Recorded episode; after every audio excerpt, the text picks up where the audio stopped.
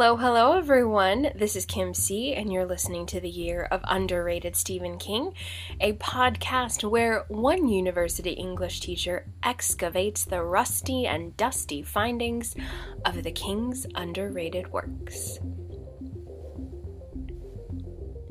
Hello, my friends. Greetings from the newly arrived month of December. December brings the winter solstice and uh, means we've only got one more month in this endless hellscape of 2020.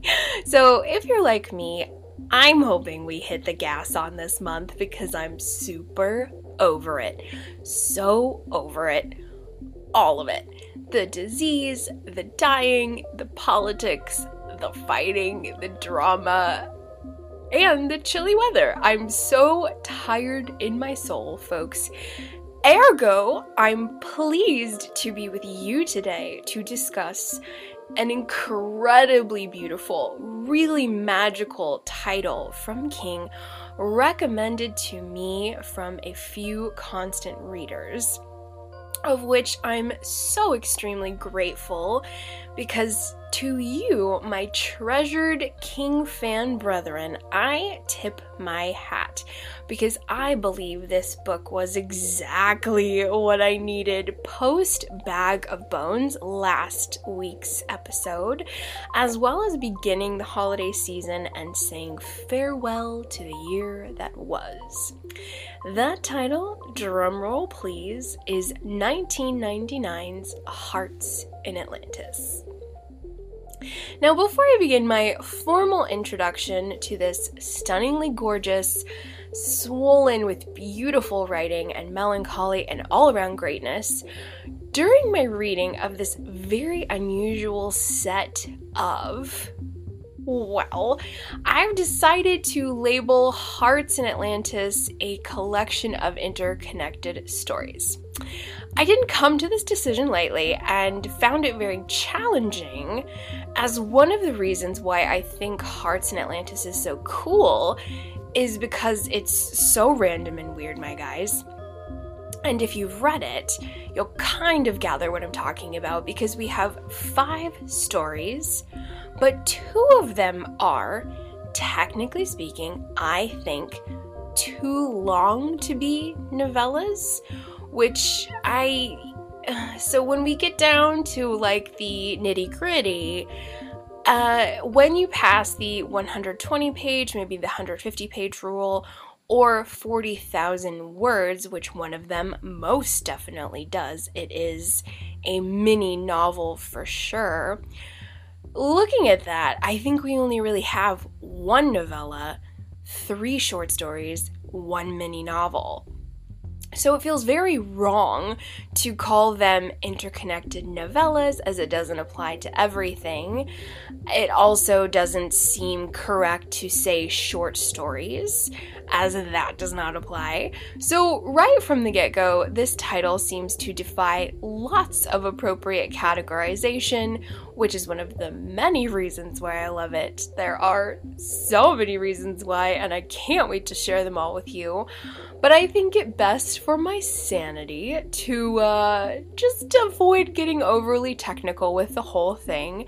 So I've decided to call this very unique Fabergé egg that is Hearts in Atlantis a collection of interconnected narratives or stories. Interconnected stories, period. That will have to do.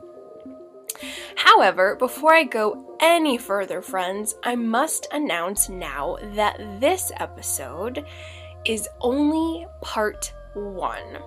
And I also did not come to this decision lightly. I will explain uh, more on that. But because this collection, this overflowing gem of a collection is so jam packed with good stuff, there is no way I could give all the content proper justice and spotlight without it being a three hour episode. And although I'd like to hope I'm not super boring, three hours of my voice alone is a bit much. So, in this episode, we're actually going to do something never done before on the year of underrated Stephen King. Never done before, folks. It's the first of its kind. This is one episode for only one story.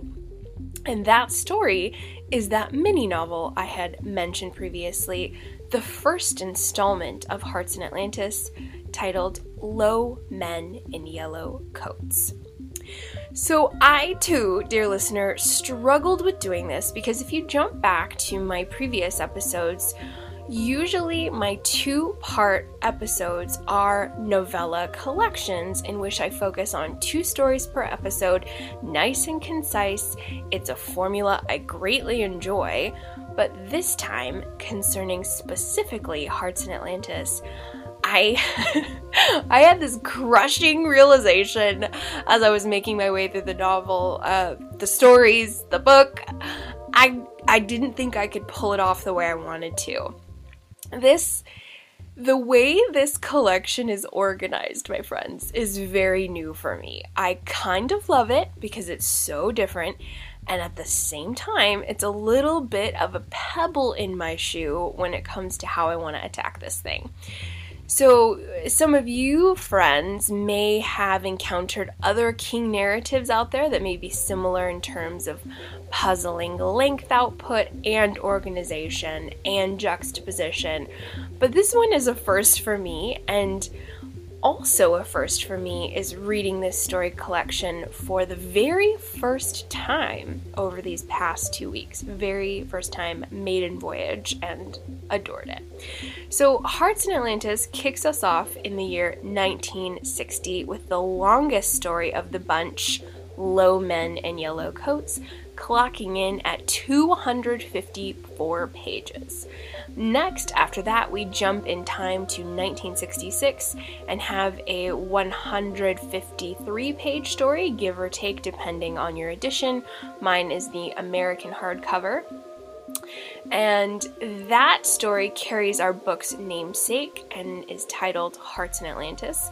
And then following that, we skip to 1983 for a 50 page story called Blind Willie. And lastly, we have two final installments, both taking place in the year 1999. The first is called Why We're in Vietnam at 46 pages. And then we have a teeny tiny final, final um, 13 pager entitled Heavenly Shades of Night Are Falling, of which, in my analysis, I'm probably going to sandwich the 1999 stories together if I can uh, for next week. But that's five tales, my friends.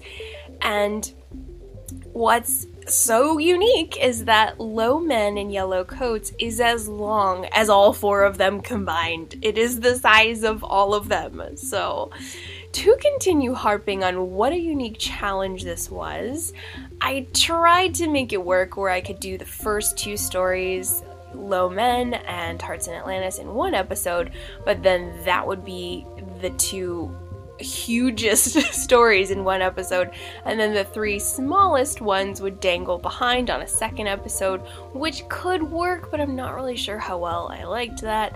And then, in addition to the difficult split of the stories, we also have the 2001 film entitled Hearts in Atlantis that I need to talk about as well, and where would I have the room to do that? But I believe, for the most part, today, um, we are only going to focus on Low Men in Yellow Coats as it is the strongest, most meatiest narrative, as well as, uh, for the most part, the main inspiration for the 2001 film, which I'm excited to talk about with you guys. So, we're only going to focus on one story and one film. I know that's weird. It's weird for me too, but this is such a rich story and such a oh man, a gloriously beautifully told exploration of themes where Mr. King is truly just king of it all. We've got his power hitters, childhood, friendship, innocence lost, family bonds, trauma, nostalgia. I cannot wait to get into it with you guys. So much good stuff. For this episode, we're going to start by introducing our characters first, as I feel it's important to start here, as the following four stories after Low Men in Yellow Co- Coats are going to refer to these characters that we meet in the first story. So we really need to start with square one and introduce everybody as they're going to pop up throughout the collection. I'm so excited to do that because, uh, oh guys, this collection is bomb.com and we're going to witness these characters growing and changing uh, throughout the next 30 years, which I greatly enjoy. And after that, we're going to explore some of the unique narrative elements within the story, some super strong themes being brought to the table, and the fact that I'm salivating to start my Dark Tower journey after this one, friends. For those of you who are new to the podcast, I have not yet read The Dark Tower. I know for shame. It is, uh, it's a crime. I, I am aware of this. Um, yeah, it just hasn't happened yet, but I'm determined to begin The Gunslinger in January of 2021, which is coming up rather soon. But this was such a perfect story to get me really intrigued, really excited. I got a ton of questions, so I'm absolutely ready to go with what I learned in this story. So I'll explain more about that when we dissect some of the unique literary elements. And then after that, we may explore some of my uh, section what's working and what's not in terms of where I feel the novel is full of triumph, the story, the mini novel, um, as well as if there's any areas that fell flat, etc. After that, we will definitely be unpacking and exploring the 2001 film starring Anthony Hopkins as Ted Brautigan and sweet, precious baby angel, young actor Anton Yelchin, rest in peace, as Bobby Garfield. So, for today, I think I've gathered enough stuff uh, from this epically rich story to put together an awesome chunk of content with this episode and a proper deep dive into this wonderful narrative.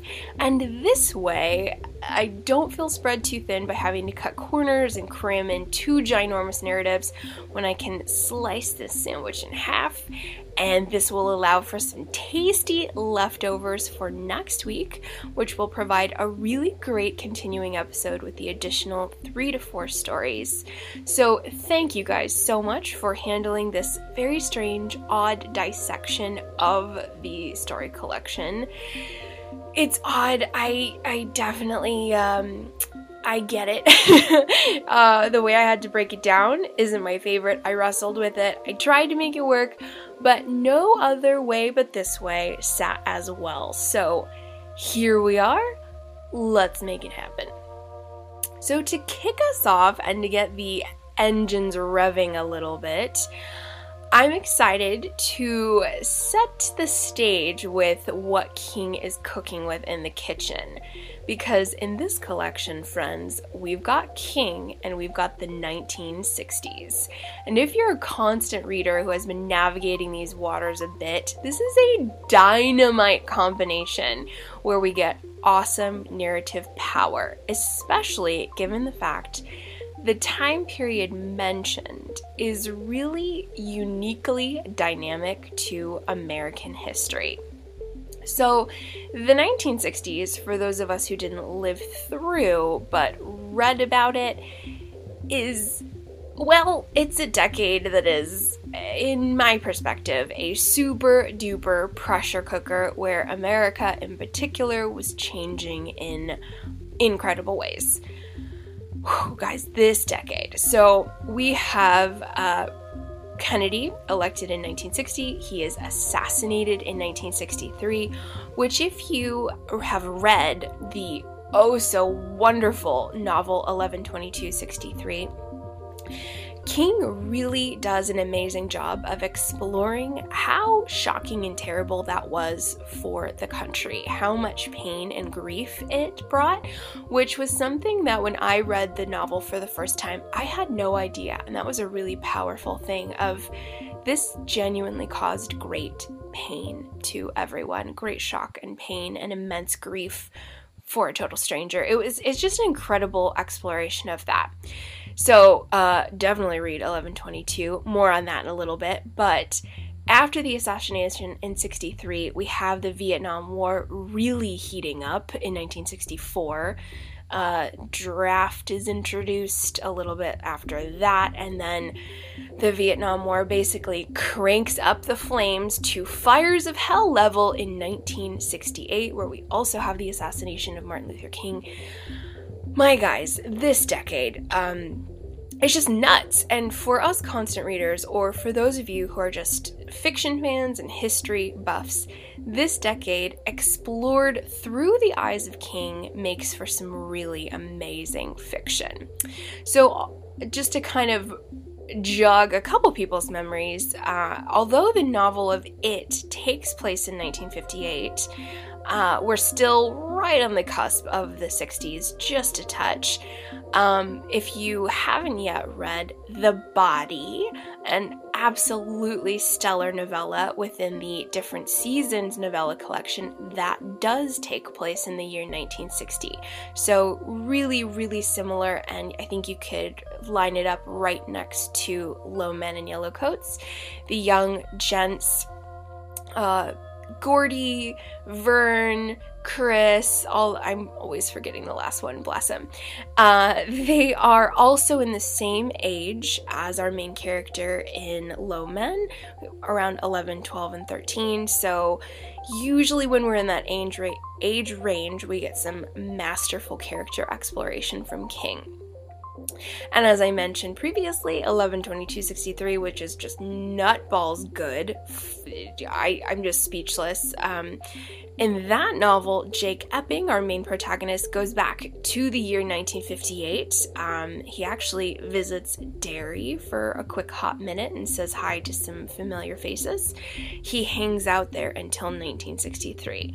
There also may be more stories out there that I haven't read that takes place in this decade. So you constant readers might have the inside scoop, but I, I just really think this is a hotbed of creativity for King, especially since for the Long Walk fans out there, Mr. Stephen King was 18 years old when he composed his first dystopian epic called The Long Walk while attending college in 1966 and 67. So, if you are interested in that one and haven't yet heard my episode, jump back to The Long Walk.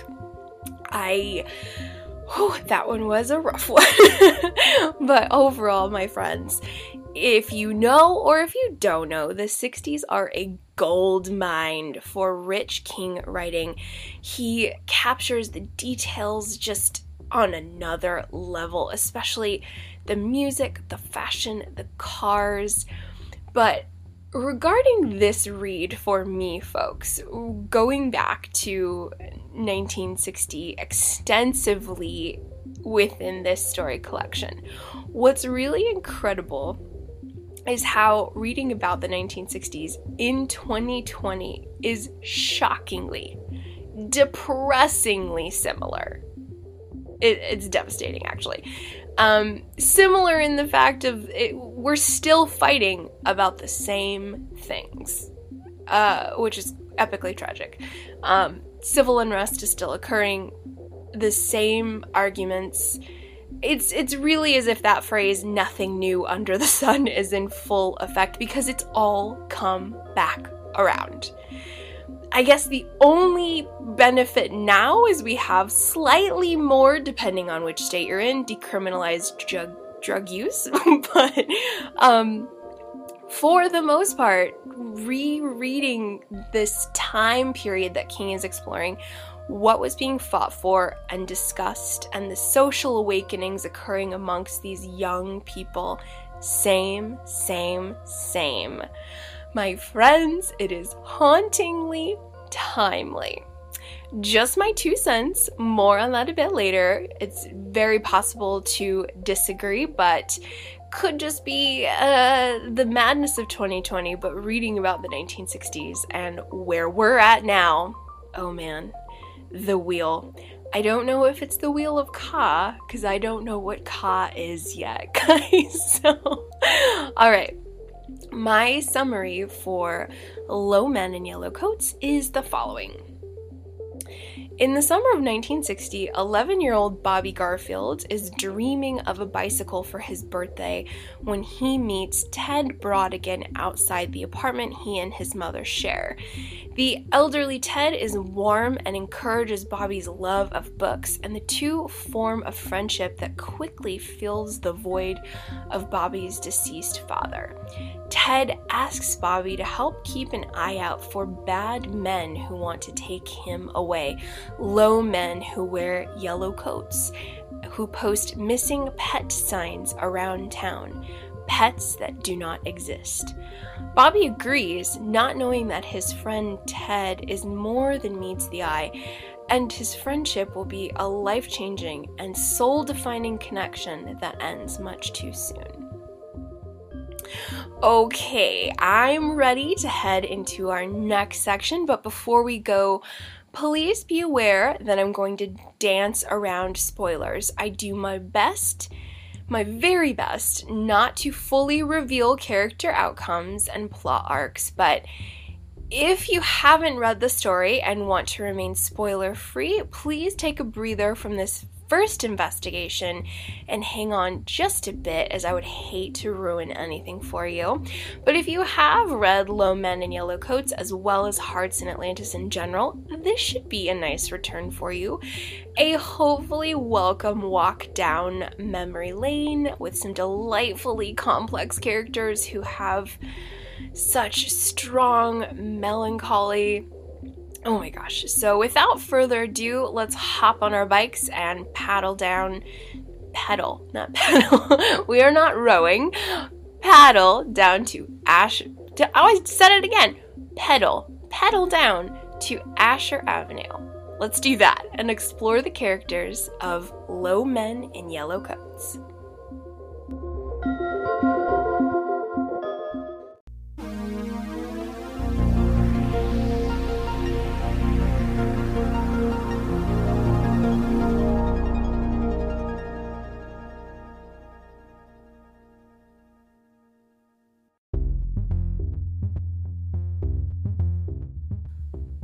Okay, listeners, our bikes have led us to the heroes, villains, and honorable mention section of Low Men and Yellow Coats. But before we begin, I did want to include a few things I forgot to mention in the introduction that I feel a little necessary and appropriate. In my research, I noticed the reviews for Hearts in Atlantis are generally leaning from the high to mid to high side, with really high reviews on the audiobook version. And after I got a copy myself, I completely understand why that is. Uh, for the audiobook version, we have Stephen King and actor William Hurt narrating the stories. Steve does a really good job. Of course, as you know, if you've heard him narrate some of his other works, which he's recorded quite a few, some readers are a fan, uh, others are not, as his voice is interesting and a little particular. But when you realize it's King, it, it doesn't really matter, and I really enjoy it. Uh, but William Hurt, in particular, is the narrator for Low Men in Yellow Coats. And my friends, it's outstanding. It's off the charts great because William Hurt is tremendous and actually performs the story with you, or pardon me, for you. I wish it was with you, that would be fun. For you. And as a professional actor, he just takes it to an entirely new level. Uh, with those acting chops, he takes a lot of liberties with dramatic pausing. We get some really effective yelling and great accents, and he makes an already intriguing already beautifully written story absolutely compelling.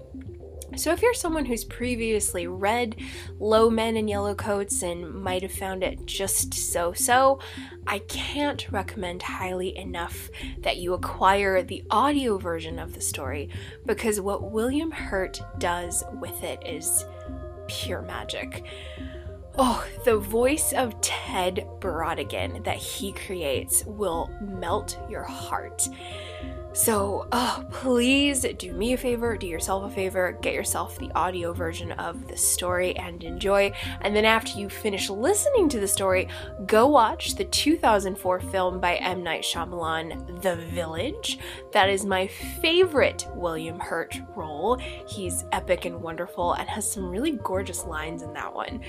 I know the movie itself, The Village, got some hot, cold, mostly cold reviews, but watch it anyway.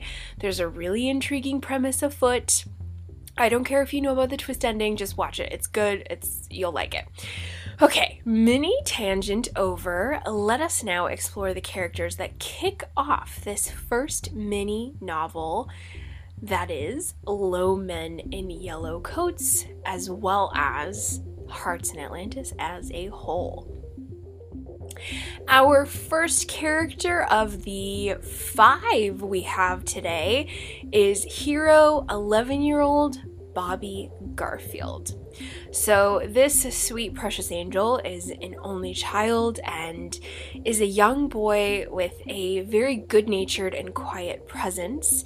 And this is really noticeable pretty quick into the narrative uh, mostly due to the fact that early on we realize Bobby does not have a paternal figure in his life due to a very tragic, sort of random incident, really. Uh, just a tragic death when Bobby was only three years old. But he does have his mother, uh, Liz Garfield, and she is unfortunately not very demonstrative of affection or maternal warmth, which makes Bobby appear for the most part like a young boy who is really trying to do the right thing to please his mother so she A won't get mad at him and B will perhaps give him a little bit more warmth without him having to do anything sp- spectacular and just being a kid who has a mom who loves him. So, with these paternal woes uh, from Bobby, he comes across, even though on the page he's very sweet and gentle, in some of the more inward moments, Bobby is very lonely, and uh, really we see and detect that loneliness in him.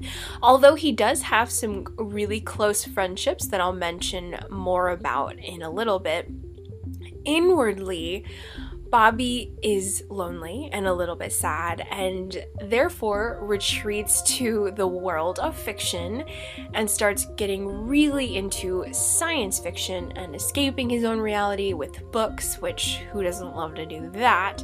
But the character of Bobby instantly melted my heart, guys, because I really empathized with his starving for affection from a mom which we don't see too often in fiction. Uh, most of the time, it can, I mean, depends on what you're reading, of course, but typically, uh, mothers and sons have a closer warmth between them.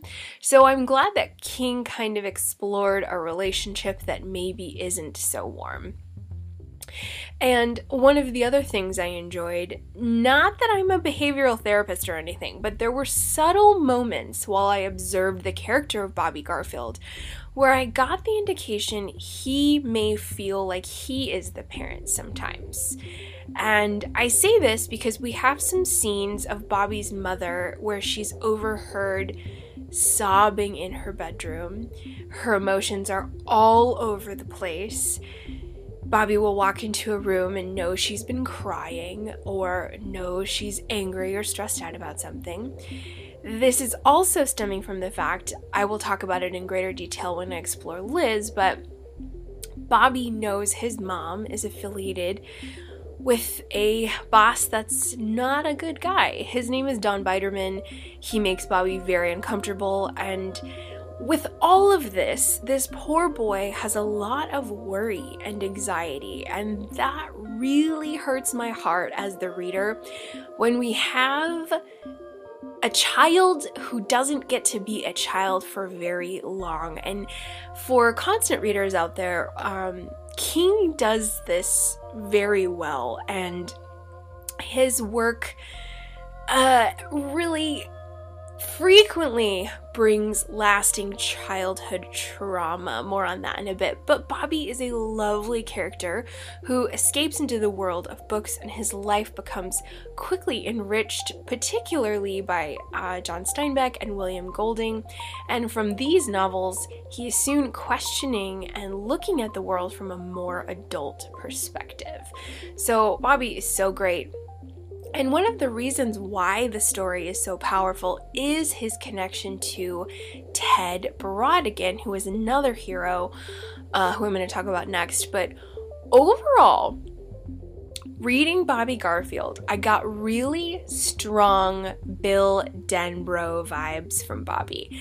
And as I revealed more recently from my conversation with uh, my interview with Michael Lake, Uh, a couple episodes ago, I think Bill Denbrough, one of our main child protagonists from the novel It, may be my favorite Stephen King character for a ton of reasons, mind you, but some of the main ones stem from the fact of how this character represents how much it sucks to be a kid with such an anxious mind and to hate yourself for things that are out of your control.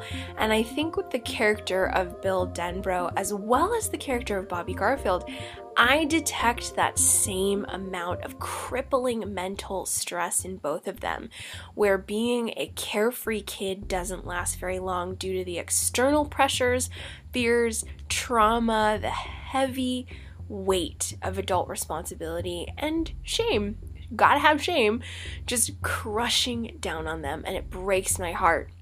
And I feel, oh, my friends, I feel so deeply for them. Just all of my heart. I just feel so much. And I think we always identify with characters who remind us of ourselves a little bit. But at present, I've been thinking about it a lot. Uh, Bill Denbrough is my favorite Stephen King character, but I don't know. I'm really digging young Bobby Garfield as well, so maybe there could be room for a runner up spot down the road. But the last thing I want to mention about Bobby is how heroic he is, and why, in fact, he is a bona fide hero in this story. So there is one scenario that echoes very loudly in the the throughout the novel where Bobby rescues his friend Carol when she's wounded. And for being a slim and not very tall young person, he lifts his friend and carries her several blocks to safety. And then technically, this next scenario is heroic, but in a kind of vindictive way, so I'm not sure if it works. But I actually liked the fact that Bobby got some street justice on behalf of Carol and went after the boy who hurt her. It's a bit menacing when you read uh, it at the when you read it, um, but at the same time, Bobby just absolutely takes control. He shows no fear, he's really brave, and he gets some revenge. And as the reader, you're totally cheering for him. At least I was. I really don't feel there was a lot of room for, oh, shame on Bobby, he shouldn't be doing that. No, you really want it to go down the way it goes down. And I do think it was heroic, perhaps a bit unwise, but heroic on behalf of Carol. Our next character is another hero. We have Ted Brautigan, who is the new tenant in Bobby's apartment building, and he is another wonderful, wonderful hero that comes onto the scene and connects with Bobby through his love of books. And he, being a very perceptive, wise, uh, person is someone who sees that Bobby is really craving more from his mother. So I think Ted gravitates toward him out of pity, maybe a little bit, and perhaps empathy for sure. But Ted is on the older side. He's elderly, he's got white hair and a gentle disposition about him, similar to uh, Bobby. He, uh, for being elderly, he seems to have all his faculties. He seems still pretty sharp. Ted is a mega fan of root beer and chain smoking cigarettes.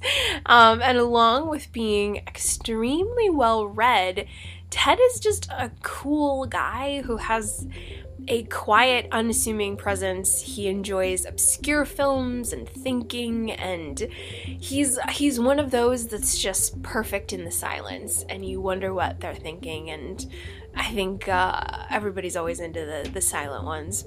Um, but I believe through Ted, Bobby finds a comforting male connection that is more of a grandson grandfather bond, at least in my eyes, rather than father and son, given the fact that sometimes we see more pressure from fathers onto sons uh, in narratives, especially in that prepubescent age oftentimes, especially in the 60s, there might have been some vicariously living through their younger sons. Not sure, but what we I don't think we have that with the characters of Ted and Bobby. Everything regarding their time spent together seems to provide Bobby with inspiration and relief and total escape from the pressure cooker of living with a mom who is cold to him and makes it really hard to be a kid. And even though mom, Bobby's mom is not abusive, she's really emotionally withdrawn, which could be said as a way of tiptoeing on the road to abuse if it keeps going. But Ted, as I'm going to get into deeper in our next section about unique literary elements is definitely supernatural, my friends. He's got some abilities, of which I will nerd out soon, uh, that get passed to Bobby through physical touch. Granted, I must preface once more, I have not read The Dark Tower. And this story, I think, is the strongest dose of Dark Tower stuff I've had, other than the short story Little Sisters of Eluria within the collection Everything's Eventual. That one went way over my head, guys. I was completely lost. Then there was the actual story of Everything's Eventual, uh, starring Dinky, I believe is the character's name. I think that's where the word breaker was mentioned to me, but again, more on that later. We're, we're not going to nerd out too early. But Ted Brautigan has a kind of cognizant touch where those he touches soon after are able to see hidden things in their mind. They're able to know hidden things about people they encounter and scenarios they're placed in. And that's a huge yet delicate current of energy throughout this story. What's interesting is King doesn't make it all about Ted's abilities, but rather focuses on Ted and Bobby's relationship, which is really nice and encouraging, and that's what allows the reader to fall more in love with the characters rather than focusing too much on the weird supernatural king spin that uh, might be brewing. So, some people might not like the story because of that, because we do have those king readers that are just hungry for the supernatural, hungry for the horror and the freak show. Um, but this is more of a slower examination. We have a subtle thread being woven through in regards to the supernatural. But pleasantly, every time Ted and Bobby are together on the page, it's mostly positive.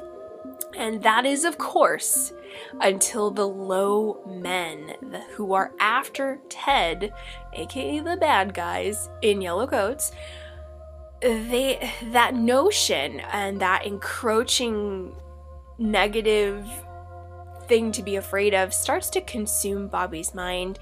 He's once again plagued with anxiety, and the whole childhood innocence starts to spiral out from under him, which makes the absence of Ted's presence toward the conclusion of the story minimal spoilers. It makes it very upsetting. So, what I like about Ted is that even when the chips seem to be down, he doesn't freak out or thrash or run or he he's calm and brave and very whole and almost zen a little bit and he is like a living totem that just exemplifies do not be afraid to young Bobby and I I super enjoy when King gives us a character like Brautigan who shines super duper bright, blindingly bright, but we don't get to hang out with them as long as we want. So the moments when they're on the page are larger than life and really special. So I really, really like Ted Brautigan, guys. More of him, please. I super duper hope he shows up in other novels, and perhaps one of you kind listeners can inform me if Mr. Brautigan is in the Dark Tower. I hope he is. Please tell me he is. Maybe. Thank you. Okay, number three, our villain is Liz Garfield. She is in her mid 30s and a widow and single young mother, and apparently the reader doesn't exactly know what's true, but she claims that the passing of Bobby's father caused a lot of financial burden for them, which has filled her with a ton of bitterness and with a money scarcity mentality to which she's very strict and pretty tight with money, and this bleeds into her interactions with Bobby as she won't splurge on a birthday present for him, get him the bike he so desires with every breath, nor will she even help him earn money to pay for it and do like a half and half kind of deal, which would have been the kind thing to do. But yet, there is extra money. So Bobby finds out through the help of Ted's touch that Liz has stashed cash and new dresses have been purchased. So eh, it's a very complex device between Liz and Bobby. And the notion of money is this very adult thing that poor Bobby has to wage war with mentally. And try and comprehend why his mom would be this way with money and be so make it such a big deal, be so complicated about it. It's super intense and a very dark theme that's being explored.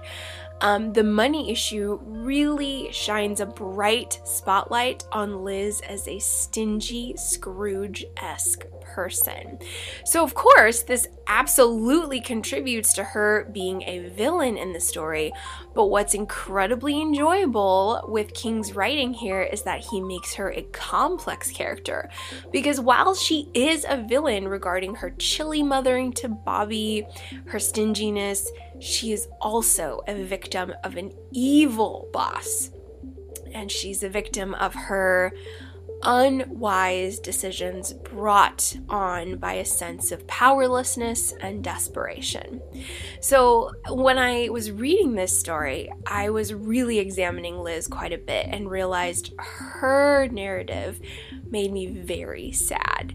Um, she was in various stages of this story playing with fire concerning a boss, Don Biderman, who showed himself to be incredibly predatory. I mean, my friends, this guy, Don Biderman, is a walking sexual harassment lawsuit waiting to happen. Like, he's abysmal, he's disgusting. And of course, for some of my uh, constant reader friends out there, you know, when King introduces a predator, it's just gonna get worse, and that's exactly what happens. There is a business trip that happens, and although we don't get explicit details. There is sexual violence and physical violence against Liz.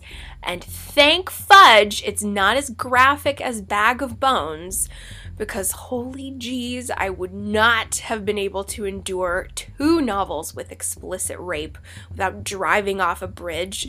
As it seems that Hearts in Atlantis was the release title immediately following Bag of Bones. So thank Almighty Heaven, King does not include another misery inducing rape scene here because I could not, guys. I could not even. I'd be dead. But it happens to Liz and it's not good. And uh, heads up to you survivors out there, the subject is present, but I greatly appreciate how King handles it this time. And uh, there's mm, not as much intense focus on the actual event, thank God. But uh, what's interesting is the impact of it is much more filtered down towards Bobby which is a good, bad, kind of unique thing because Bobby psychically kind of knows about it slash finds out about it and becomes he's he's just this little person complex um what's the word I'm looking for? Uh com contemplating? Uh confl I don't know. Bobby is trying to break down this awful event that happened to his mother. And he is so frustrated with her for allowing it to happen to herself. And Ted, bless him, helps immensely with this area of the story. And Ted provides this awesome quote, guys. There's so many great quotes in this in this collection. But he tells Bobby, even lion tamers know the risk, but they climb into the cage anyway because that's where the paycheck is. So good, guys. Um, but he tells this to Bobby to kind of tell him, you you can't blame your mom. So, as the reader, I wanted to hate Liz at first because she is very cold to Bobby. It's heartbreaking. She puts so much mental and emotional hot coals on such a young soul, a developing mind who is, at face value, a really sweet, well behaved boy. He's good friend. He's just a good person. And like we've seen a lot of King works, if it's not a demonic monster after a child, it's a terrible parent who ruins them forever and ever. But even though he breaks our hearts, it makes for unforgettable characters and fictional power that is glued to the reader for all time. But to highlight a little bit of positive concerning Liz and why she is both villain and victim, which is a wonderful, complex character. Thankfully, there is genuine love for Bobby. There is genuine, heartfelt love for her son. Unfortunately, it's just buried under all kinds of other stuff, which, as a woman of her time, it had to suck to be in the situation she was in. And I, I think that's why I enjoy the character of Liz so much, this complexity, because when I look at her, I just have to give her a lot of slack in a lot of ways because there really isn't a right way to be as a woman when the time of existing is just a mess and the world is against you. So, good stuff, sad stuff, frustrating stuff with the character of Liz Garfield. All right, our final four and five are my honorable mentions. We have 11 year old Carol Gerber and Sully John, which I believe Sully John is his nickname and it's John Sullivan. So both of these uh, young people are Bobby's close friends, and they seem to hang out frequently as a trio. And at the beginning of the story, we have several cute moments King gives us between the three of them. And then we also have some good ones when Bobby pairs up with them as individuals. So, regarding Carol Gerber, she is loving and maternal and feisty and blonde. And I kind of had this epiphany today, guys. Have you noticed King really likes blonde females in his novels? I was just thinking about it. I don't know if I'm just, it's just a quinkadink, but um, you know, Charlie from Firestarter, blonde. Uh, Abra Stone from uh, Doctor Sleep, blonde. Um, the list goes on and on. Um, the lady from 112263, Miss Sadie, blonde. Many, many blondes. So, um, let me know if you've noticed a lot of blondes. I want to say this is like the 12th blonde we had. Rose McClendon Daniels, blonde from Rose Madder. Um, we had Mattie and Sweet Baby Kyra from Bag of Bones, blonde. So, uh, yeah, have you guys noticed that? Is it is blonde sort of like the blue chambray work shirt, which is featured prominently in King's work? Okay, pardon the tangent, my friends, but Carol is a sweet girl, and she's definitely a character and uh, a wonderful buddy I had a little brain fart there um, for Sully John and Bobby and they don't treat her like like an alien being the only girl. She definitely is one of the gang. They are a wonderful trio. Uh, what i also really enjoy is when bobby pairs off uh, there is some super duper young romance blossoming between he and Carol. We have an awesome Ferris wheel cute scene that I loved uh, concerning Carol and Bobby. It's super precious. I really enjoyed it. But the two of them, Carol and Bobby, share some really deep experiences together. Carol meets Ted Brautigan. He helps her greatly when she is injured. And Carol also sees the complexity of Liz and Bobby's relationship. And of course, as we know uh, in King's work, that shared time in the trenches, much like the Losers Club in It and other and sort of the the quest of the young boys headed to see the body in the body um, the novella within different seasons the shared time in the trenches really bonds young ch- uh, child characters. And we see that here with Bobby and Carol together.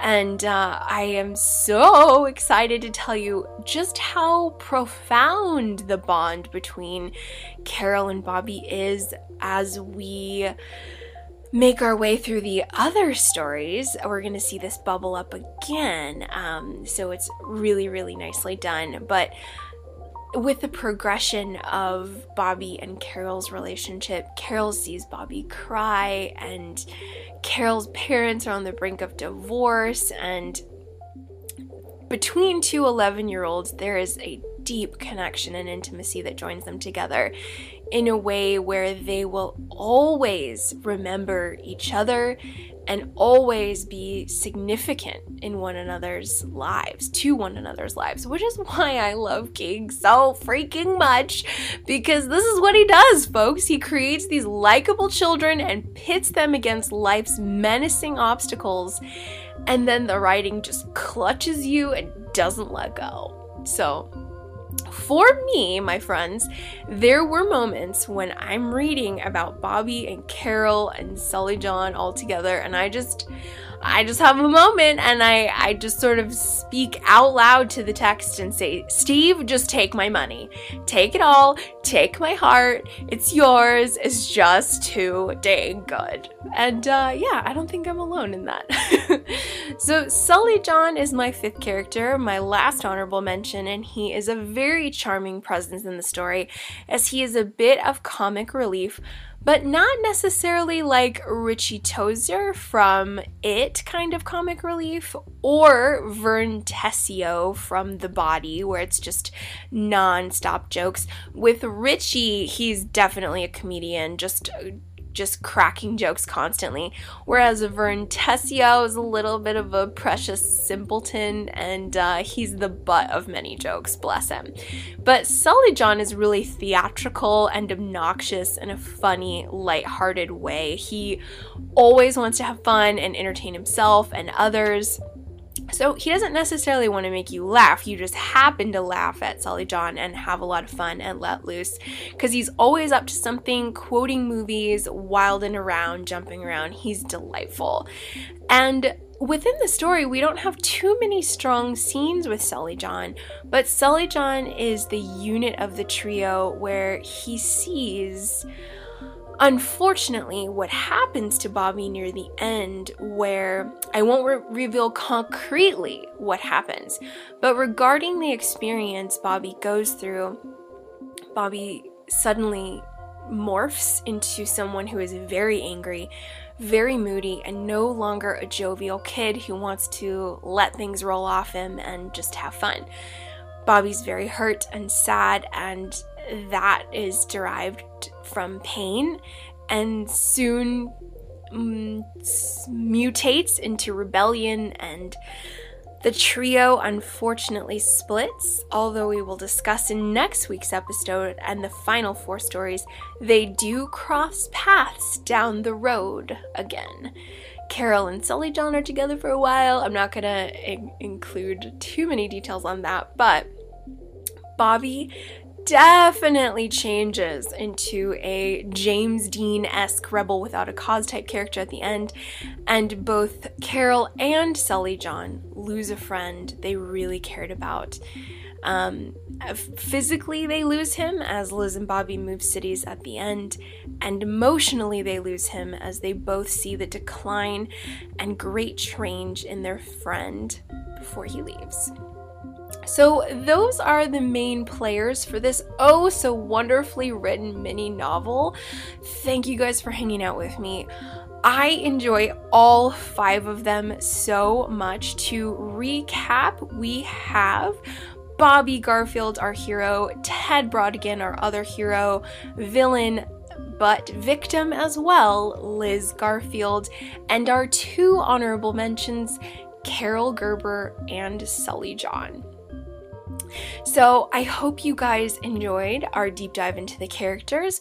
Please reach out to me if you observe anything I may have missed regarding some of these folks. So, okay, my 60th kids, let's race each other down the hill into the next section where I look at the unique literary elements of the story and ask all of you some Dark Tower related questions. Up next.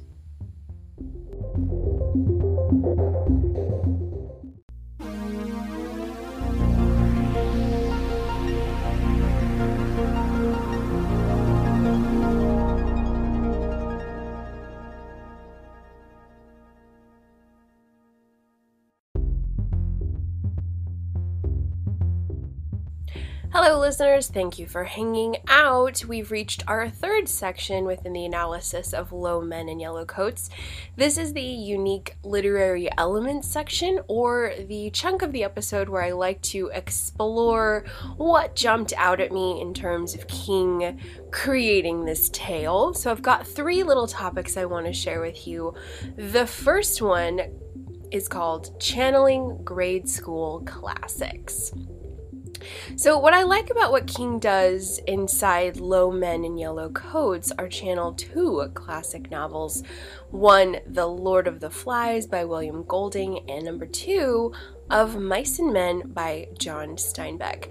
And I don't know if it's intentional or coincidental, but both of these novels, at least in the American secondary education curriculum that I'm aware of, are circulating throughout the grade levels. So when you encounter these references within the text, there is a large majority of readers who most definitely will have probably read at least one title, if not both titles, which I think is really great. I also think these classics are completely international as well. But if you are overseas and you're wanting to connect to King a little deeper with this story, particularly, I highly, highly recommend you check out these titles, as for the most part, they're very short, which is why I think grade school kids like them, but they're crucially important. They have uh, really good discussion topics attached to them. And when they're brought up in fiction, these two novels really soar because King uses them for a foundation. So, if you guys listened to the last episode I put out, the last novel, Bag of Bones, that entire story is rooted in the modern Gothic novel Rebecca by Daphne du Maurier. And it super duper melted my butter because of it. But when you go back and, and have a personal connection to the novels being mentioned, I just think it makes the text so much richer. So I think that any reader coming to Low Men in Yellow Coats having read Of Mice and Men and Lord of the Flies, that's why I believe this story really has attaching power. Also, if I'm correct, granted I haven't read this title yet, but Blaze by Richard Bachman is also heavily channeling of Mice and Men, particularly the character of Lennie. So if you haven't read Of Mice and Men, do it soon so we can read Blaze together coming up on the podcast and get a lot more out of it. So within Low Men in Yellow Coats, I think there is heavier focus on Lord of the Flies, uh, as of Mice and Men is a little bit more of a lighter note that comes toward more towards the end of the story. But King does an awesome job of weaving those novels into his fiction in such a beautiful way that makes this English teacher quite happy. So, number two, I am calling this one Greetings Dark Tower. okay, guys, so once more, I haven't read The Dark Tower yet. It will begin soon, very soon, as in the next few weeks. But over my years of loving King, I've talked with many friends and readers about what the heck this epic series is about. And I've just gathered little breadcrumbs from our conversations over the years. There was also a Dark Tower movie starring Idris Elba as Roland and Matthew McConaughey as someone bad. I think, I'm not exactly sure who. I think that was a 2017 release. It looked cool, but apparently it was a train wreck, and I didn't watch it because I was warned by other constant readers vehemently. They told me, do not even look at it, don't go near it, not good. So I didn't. But I am familiar with a few things Dark Tower. So here's what I know. I'm just gonna put it out there on your lap. So I know it's kind of a Western esque fantasy epic. there's probably a better way to break down that genre, but I know there's Western elements and I know there's fantasy elements. Maybe sci fi elements as well. So perhaps it is a genre blurring, genre bending epic. We could say that. I know there are animals in the story who are kind of important uh, slash significant. So I know animals are a big thing. I gathered this by the ending of the uh, most precious novel to my heart. I know I'm slightly a minority in that. Uh, the Girl Who Loved Tom Gordon has a Dark Tower esque ending.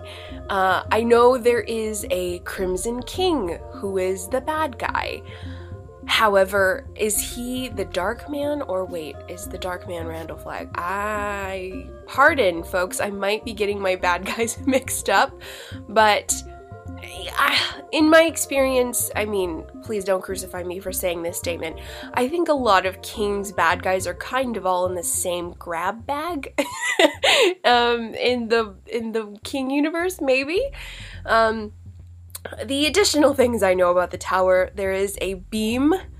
So I don't know a lot about the beam. I'm assuming a beam of energy, a beam of uh, something to do with universes. Um, I don't think it's a beam of light. Maybe it is a beam of light. Um, I know there is an expression called ka, or that's a word really. Um, I know the expression all things serve the beam, which makes me very curious. The word ka, I think, is um, a wheel? is this a physical wheel? Is this an emotional wheel? Is this a place? Is this a I, I'm very curious. I also know that if you're in a group of friends, oh, Ka is also destiny. Um, that's what's said in this story by Ted Brautigan. He says, Ka is destiny. So, Wheel of Destiny, totally making sense. I, I'm gathering that's probably a thing. Um, I don't know if I'm pronouncing this correctly. The ka-tet is that your troop of destiny, your friends, your your group of people brought together. In that case, I think that everyone in the stand is probably a ka-tet, right? Maybe. Am I getting too ahead of myself there? So, I know that also within the stories there's some traveling, perhaps some world hopping. And uh, overall, folks, that's all I have is those precious little nuggets of partial info. I very well could be incorrect on a few of those. Uh, so I also know Roland Deschain is the main guy, I think. So I think he's he's the dude. So um, that's all I have, and I never before have I been so excited to learn more than after reading Low Men in Yellow Coats. So, what I'd like to bring to your attention now is that as I was reading this mini novel, there were a few observations that were new to me, and I wanted to mention them to you guys to see if this is a thing or if uh, if it's just a thing that's unique to this story and not necessarily a Dark Tower thing. So at this point, I'm just mentally data collecting. So, um, so here's what I found within Low Men and Yellow Coats. I've got the use of color. So I don't know, again, once more, if colors are a super big part of the Dark Tower universe, but one the aspects of color really struck me as I was making my way through the story. I don't know if they're significant. So here's a few that I saw. We have the orange suits or sweaters on the Saint Gabriel bullies. So this is Harry Doolin. Um, he's the boy who hurts Carol, and uh, we see them in a trio when they meet our trio of Carol, Bobby, and Sully John. Harry Doolin and a couple other jerks. I don't remember their name, but they're wearing orange sweaters that are very, very bright orange. Um, next, probably the most significant use of color is, of course, the yellow coats of the low men. So we have orange and yellow on two sort of villainous group two groups of villainous figures so i'm wondering if you know if there's colors assigned to bad guys. I don't know, that's reaching probably, but um, the the fact that we have those colors on some villains uh, struck me. We also have the purple DeSoto cars. Um, the model is DeSoto, and it's the uh, when Bobby sees the the low men in these purple DeSoto cars, he mentioned it as it being otherworldly or like the idea of a car because it was so eh, crazy looking in terms of maybe how vivid it is, how bright the color is. He's probably never seen a purple car like that or paint like that or something. So the purple DeSoto cars they drive, the low men, the next we have red, which I adore, and if you're a fan of the color red, please read Duma Key ASAP because it's everywhere. But we have the red eye of the Crimson King, this symbol uh, that we that's popping up quite a bit, and then this was a little freaky, but when Bobby describes what the low men look like up close, they're quite frightening, and they have uh, red lips, seemingly kind of bloody esque lips, which is very unsettling. So we've got some red and then also another vivid use of red is at the end of the story, there's this really beautiful moment where Bobby receives a gift of rose petals, and they are vivid, vivid, vivid red rose petals, and they just jump out at the reader. And I really enjoyed that final scene. So we've got a rose red petals. We've got this this vivid, vivid um, use of color throughout this story. So I don't know if it's just unique to this mini novel or is color a Dark Tower thing, my friends? Because if it is, I am on board. I am already a fan because color is such a symbolic, amazing literary device to unpack and plug in everywhere. So if this heavy use of color throughout the Dark Tower universe is a thing, I am excited. So, um, but the way that they're used within Low Men and Yellow Coats really jumped out to me. So, super duper curious.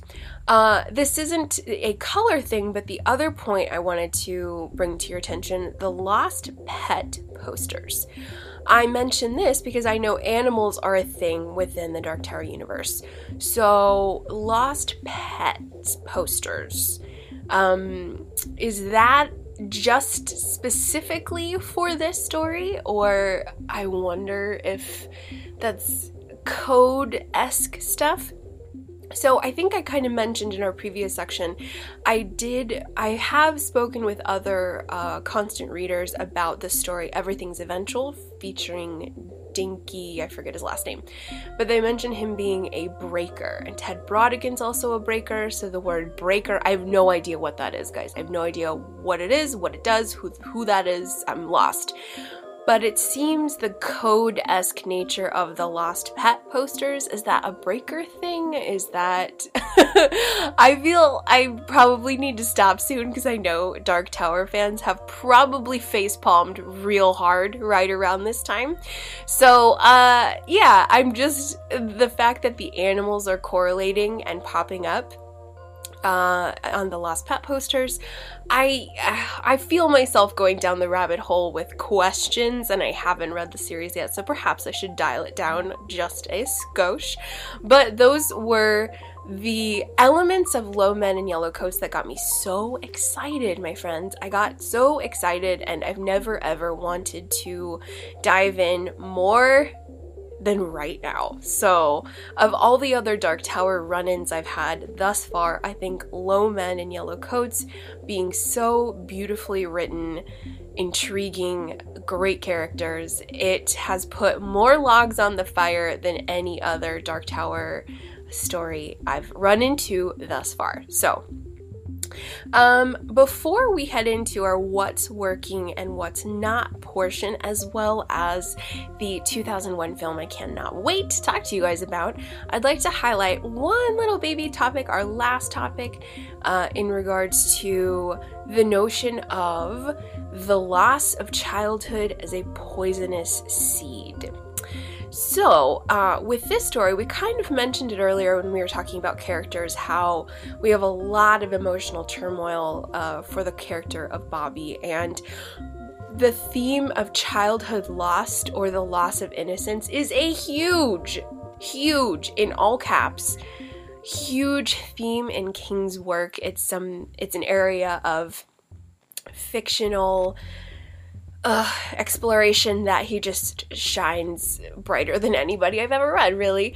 And uh, so, what's interesting is with this particular protagonist of Bobby Garfield, uh, King exposes him to a lot of adolescent good stuff. Thank God. We have strong friendships, we have a first kiss, we have lots of cuteness, but then we also get that deep sadness, disappointment, fear, and then with Bobby, particularly, this overwhelming desire to wish you could change the circumstances of the adult world you're stuck in.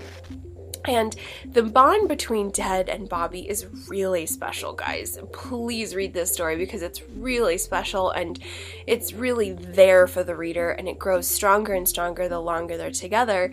Um, and Bobby, in general, he's just this vulnerable little boy with lots of pinpricks on his heart from a withdrawn mom, a deceased father.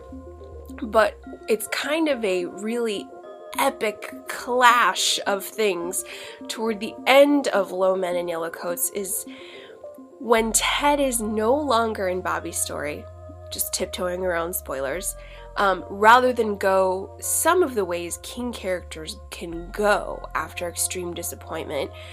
Uh, for example, uh, mentioning in particularly here, I'm getting ahead of myself. Some King characters, after a devastating childhood, uh, go onto a successful path or a normal path. Uh, if we look at the Losers Club, after they all leave Derry, for the most part, they go on to lead normal lives where they forgot about Derry and um, have measurable levels of success. We also see this in the novella The Body with the character of Chris. He was kind of like the town screw up. All of his family, his brothers had a terrible reputation within the town of just being losers, and he works really hard and uh, is amazingly successful academically, personally. However, what King does here is with the character Bobby, rather than him sort of going on and becoming someone of good fortune, at least what we see in this particular story is Bobby gets a poisonous seed planted inside of him. And all that pain grows into immense anger, and he becomes a rebel in every possible way. So, with Bobby, rather than, you know, once they move away to Boston, he and his mom, it just gets worse. Uh, he is so angry, and all anger comes from pain. So the pain is so great. So he's just morphed into this angry, law breaking young man, hating the world, hating everything, hating his mom, hating just the fate of things, because he was small and powerless and couldn't impact the world to change the circumstances of Ted and and their bond together. So I really like that King does that here. It makes the story unfortunately head down a much darker turn. However, I understand it and I appreciate it because it is the first story in the collection. So it sort of starts off on a dark note. Um, but as the collection progresses, the reader isn't exactly left thinking Bobby is forever just a thug. But in this story, particularly, I like that the pain that Bobby felt grew into anger um, and kind of altered him forever in a negative way. And it kind of shows that poisonous seed got planted.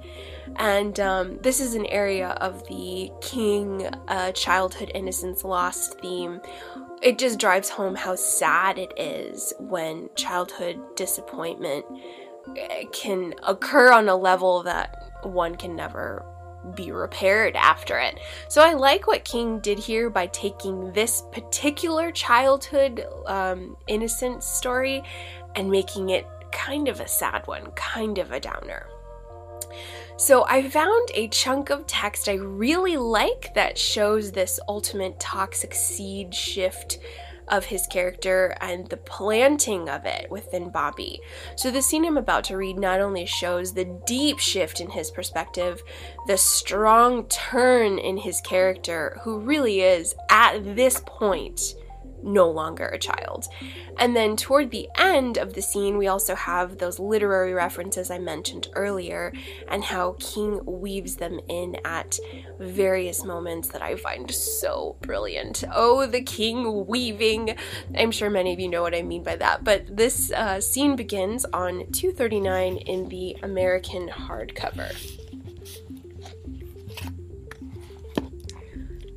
He was too young and small to do what needed doing in a straightforward way. He would have to be careful, and he would have to be sneaky. Sneaky was all right with Bobby. He no longer had much interest in acting like Audie Murphy or Randolph Scott in the Saturday matinee movies, and besides, some people needed ambushing, if only to find out what it felt like. The hiding place he picked was the little copse of trees where Carol had taken him on the day he went all ushy gushy and started crying. A fitting spot in which to wait for Harry Doolin, old Mr. Robin Hood, Robin Hood riding through the glen. Harry had gotten a part time stockboy job at Total Grocery. Bobby had known that for weeks, had seen him there when he was skipping with his mom, or shopping with his mom, shopping with his mom. Bobby had also seen Harry walking home after his shift ended at three o'clock. Harry was usually with one or more of his friends. Richie O'Meara was his most common sidekick, Willie Shearman seemed to have dropped out of old Robin Hood's life just as Sully had pretty much dropped out of Bobby's. But whether alone or in company, Harry Doolin always cut across Commonwealth Park on his way home. Bobby started to drift down there in the afternoons. There was only morning baseball now that it was really hot, and by three o'clock, fields A, B, and C were deserted.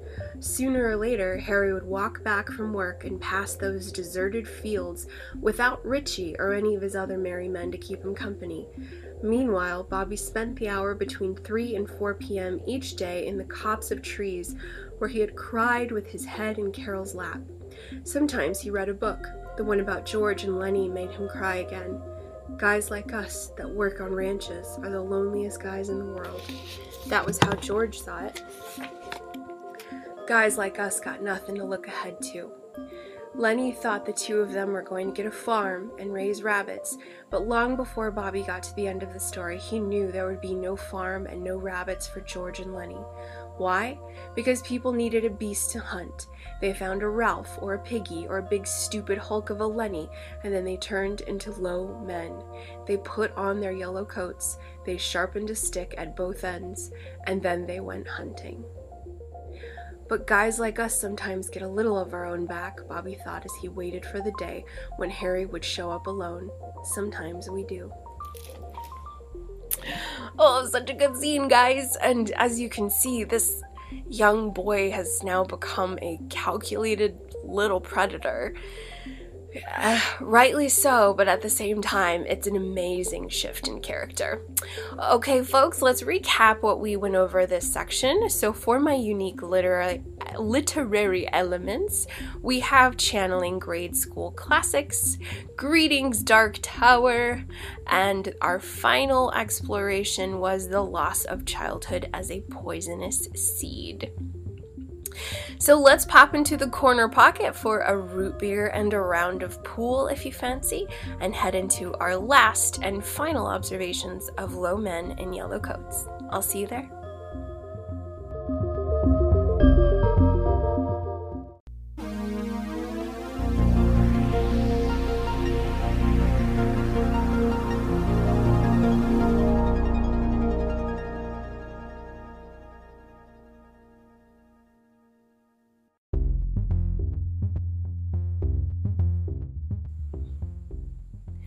Greetings, ladies and gentlemen. This is our final section exploring low men in yellow coats.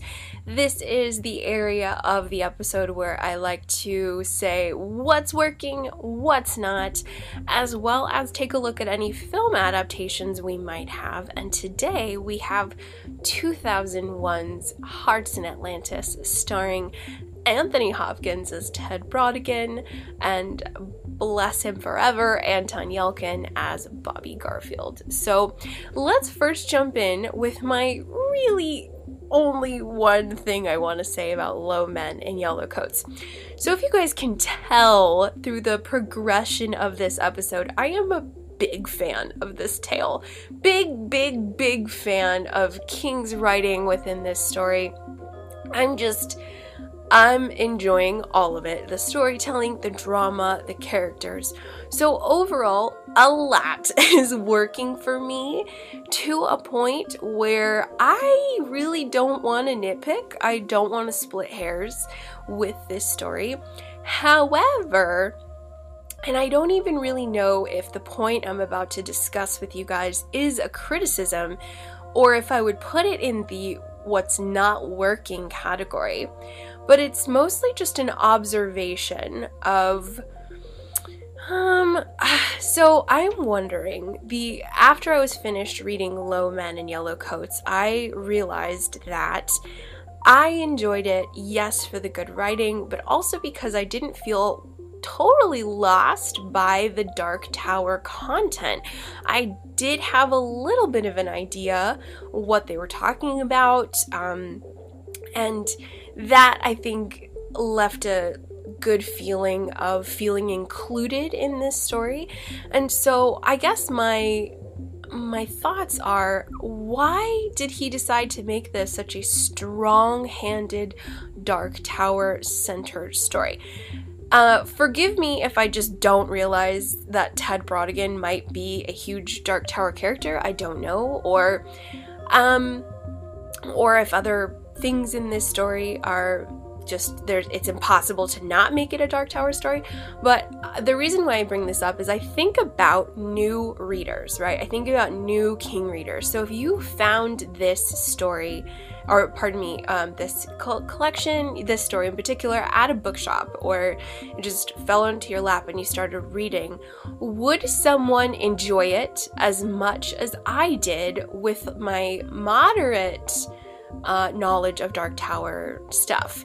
So I was thinking, it, it just made me sad to think that what if someone potentially would not enjoy the story as much because toward the end, where we get a lot of Dark Tower symbols, a lot of strong nomenclature, I'm wondering if they would have sort of felt confused or just um put off by by the skew in the narrative like what the hell's going on. Um, i think they could get the low men in yellow coats like okay there's some bad guys after him and they just particularly wear yellow coats and they advertise in code around town. Um, i think that could anybody could pick that one up in terms of some sort of loan shark getting in deep with bad people, which for the most part works, but I'm just thinking about brand new King readers who have zero idea about the Dark Tower, like no idea what the hell's going on at all. And I'm wondering if maybe the power of the story is might have been diluted for them or lost on them because, you know, where we have these scenes where Ted has a trance like moment where he is in a kind of catatonic state because uh, the low men have infiltrated his mind and they do it to Bobby as well. And so I I love it. It's working, it's good, but I, I wonder if some toward the end where we actually see the low men, where we actually have Ted utter phrases such as all things serve the beam and it is Ka and or the I don't know if he says Ka or the will of Ka or something like that. Forgive my misquoting. Um, and then we actually have the low men and they're kind of freaky looking and you know, there's the the red eye and the Crimson King, and all of a sudden, this story about a boy and his mom and the '60s, and you know, this guy who's kind of psychic. Um, all of those are easily digestible, easily enjoyable, but then it starts to really get some heavy. Um, Dark Tower stuff. And I I was so so thrilled that the tiny little nuggets of information I have over the years allowed me to enjoy the story, but I was just thinking about how maybe a little bit of it might get lost on a brand new reader. So I guess I wonder if maybe there could have been a alternate take in which the Dark Tower info was stripped. And that's kind of what the film does, which we're going to talk about here in just a second. But I I, I was just sort of uh, if you guys jump back to my episode on Everything's Eventual, which is an awesome short story collection, there's a huge, almost, I think it's over 50 page uh, little uh, novella in there that's 100% a Roland Dark Tower story. I was so lost, friends, and I really did not enjoy the story because I was like, what is going on? I am lost. And I tried really hard to in- enjoy what I could enjoy, but I was like, screw this. Like this is way too long. I feel so lost. So I I was just hoping that the power of this story isn't lost on new readers because King does take a huge skewed uh, U turn for Dark Tower stuff. So, uh, personally, in my. When I was reading Little Sisters of Eluria inside Everything's Eventual, King does give a little preface like, hey, this is a Dark Tower story, just so you know. Um, I wish that might have been included in this So maybe a reader could kind of at least read the dust cover of The Gunslinger and just kind of have an idea like, oh, okay, this is a thing. The Crimson King, okay. Like, um, I'm just gonna, yeah, I'll go with it. Um, I'm I'm kind of wishing for that. However, at the same time, I'm kind of like Kim C., just shut up. Like the Dark Tower is a monumentally huge part of King's uh, body of work. It's just something that's really found in all of his novels. So you just need to be quiet and get on board. There's that. So um, that's my only sort of observation for Low Men in Yellow Coats. It's such a powerful story, but I'm wondering, I'm hoping, what do you guys think if maybe uh, it's a little too heavy on the Dark Tower, just a skosh toward the end, or if you feel it's it's okay. Uh, so, our last and final exploration of Low Men in Yellow Coats is the 2001 film directed by Scott Hicks titled Hearts in Atlantis, which is a great title because Hearts in Atlantis is beautiful. But this movie only focuses on um, low men in yellow coats. It's it's really cool. We're going to talk about it here in just a second. But uh, Scott Hicks, I wanted to take a quick moment to. I love this guy, and he directed a film I adore. It's one of my all-time favorites. This was also based on a novel that's one I treasure and it's Snow Falling on Cedars by David Guterson hauntingly good, just perfection and stunningly beautiful. And for anyone who has visited or enjoys the Pacific Northwest, read that novel. Exceptional. So beautiful. So he directed Snow Falling on Cedars, starring my love, Ethan Hawke.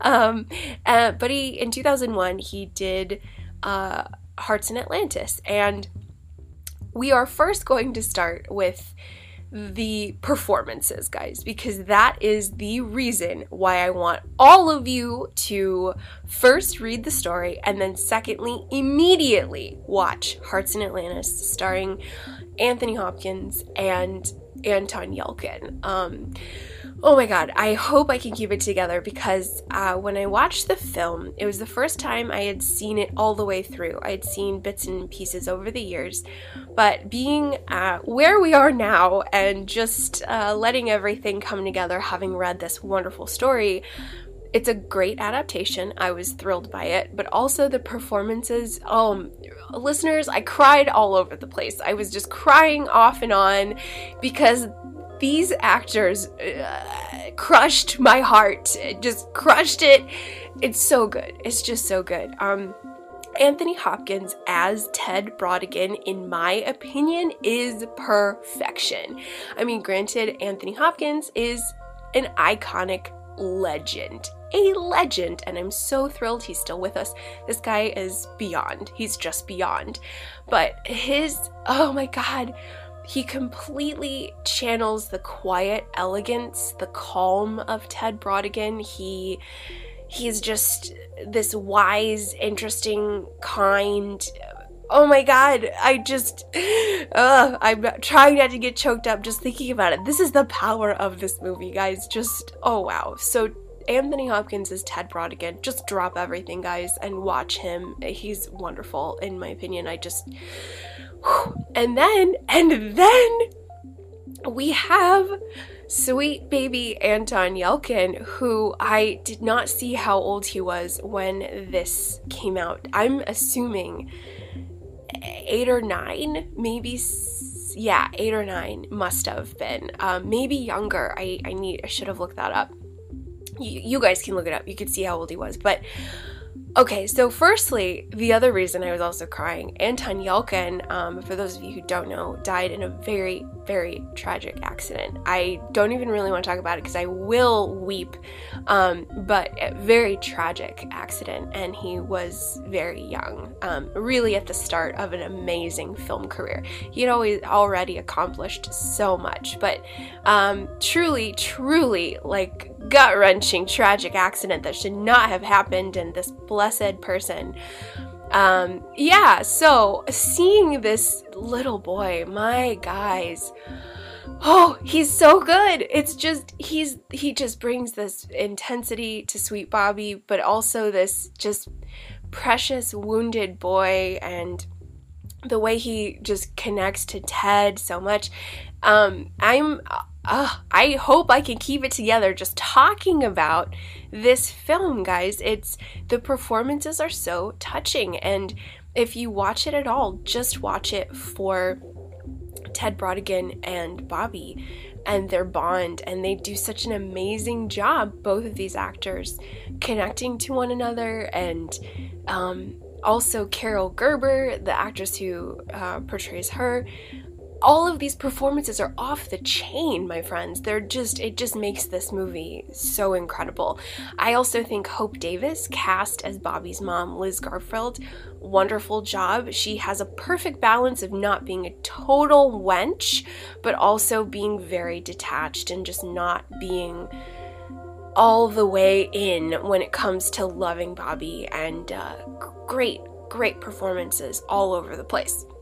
The second thing I'd like to mention about the movie, structurally, this is interesting. So, we do start the film with a present day look at Bobby slash Robert Garfield, who is a photographer.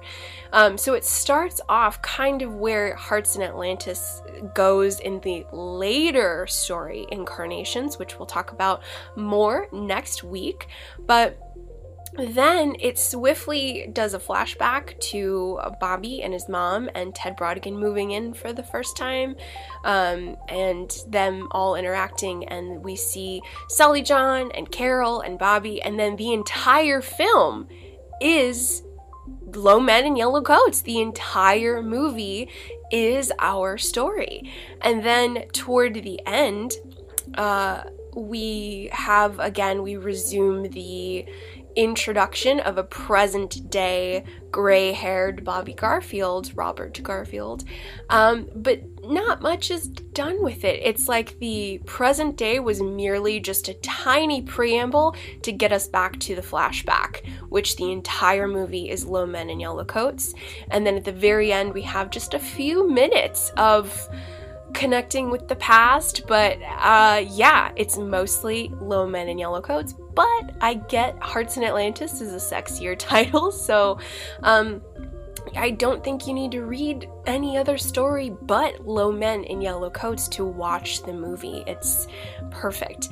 Um, the other thing that's done is the Dark Tower stuff is not present uh, really very much at all um, in terms of uh, uh, other than the and the lost pet signs, the low men are treated as very much in the background. They're never really in the foreground at all. They don't wear yellow.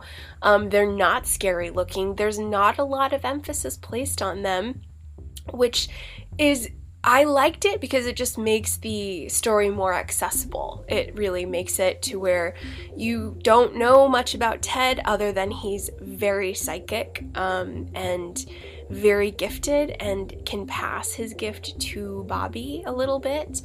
So I, I like the fact that the film, you know, did not open a can of worms and go Dark Tower with it, but just kept everything really subtle. So the viewer just focused on the performances and just was so moved by these characters because they're heartbreaking.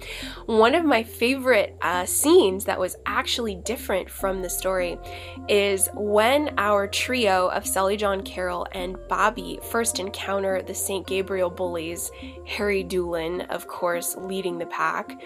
Um, instead of a character named Rionda who saves the day and breaks up them almost getting beat up by the St. Gabe boys, it's actually Ted. And Ted confronts Harry, or Harry actually charges up on Ted and wants to intimidate him. And oh man, guys, I won't spoil it because it's great, but let's just say Ted reveals some stuff and shocks that little shit um, just uh, to his core. And it was great. And I really enjoyed the adaptation of that scene and how uh, they took a different more dramatic um, reveal with it. I loved it. Um, the other thing I loved is the ending is a lot sunnier. We have a warmer, more hopeful ending, especially between the relationship with Bobby and his mom. It's ending on a sunnier note which I understand why they did that because um, the story, being the first in the collection, ends on a much more grimmer note. There's a little bit of hope in it, but it's it's a little darker. So I like that it feels good to watch the film version and see a more hopeful ending. Um, I liked it. It worked, um, especially just like a brief snapshot of a really solid adaptation. They did a great job with some of the key moments, um, the more climactic scenes. Uh, I'm a happy camper, guys. I really enjoyed it, and mostly for the performances. I just seeing Anton Yelchin breaks my heart in a lot of ways. His performance is eh, eh, I am speechless. His performance is uh, incredible. He's such a young, precious person who uh, absolutely channels the character of Bobby Garfield and breaks your heart. And, and I cried a lot on several moments all over the place. And then Ted Brautigan, there's no better than Anthony Hopkins. There's just no better. He's a perfect, perfect, perfect Ted Brautigan, where I just want to know everything in his mind and I want to see all the things he's seen. And, and I, I would follow him anywhere, actually. So I really hope Ted Brautigan appears in The Dark Tower because I'm in love with him as a character and uh, would like more of him. So I highly recommend, guys, please check out Low Men in Yellow Coats. If you don't want to continue on with the rest of Hearts in Atlantis, I, I would say that's okay. Definitely pick it back up and finish it, and we'll talk about that more next week. But please, please, please read Low Men in Yellow Coats. King's writing is great, the character development, great. Um, Dark Tower fans, you will be happy. Although, if you're a Dark Tower fan, I don't meet many lukewarm Dark Tower fans. You all are all pretty passionate, so I'm sure you've already read this. So, um, please, if you haven't, check out the 2001 film by Scott Hicks and just uh, have a tissue with you because I truly feel that the performances from Anthony and Anton are uh, will melt the cold, dead heart of any cynic. So, please check that out. And that's all I have for this week, guys. I apologize for the lateness. I know this one came out a little later than I would have liked. Forgive me, forgive me. Um, but if you would uh, please do so, if you haven't already, uh, drop a five star on Apple Podcasts so we can reach more King readers um, as we head into the new year. And if the spirit moves you, feel free to say something nice. Um, I would love that so, so much. You can also say hi on the socials. I would love to hear from you and uh, receive any feedback you have or thoughts on an episode or any ideas for potential new episodes or novels you'd like me to check out. You can also write to me at underratedsk at gmail. I read it and I read and check it frequently, and you guys are so amazing. And I've met a lot of incredible constant readers who have wrote in. So please uh, say hi. I'm always uh, willing to talk shop and talk about King and these episodes. So next week is Hearts in Atlantis Part 2, where we're going to take a look at the final three slash technically four narratives. I say three because the last one is so small. Um, but then we will, I think that uh, Hearts in Atlantis is such a cool, meaty collection. We really did need two episodes to do it right. So I hope you guys enjoy. Take care, my friends. Keep breathing in and out and wear a mask. thank you, thank you. I'll see you later. Bye bye.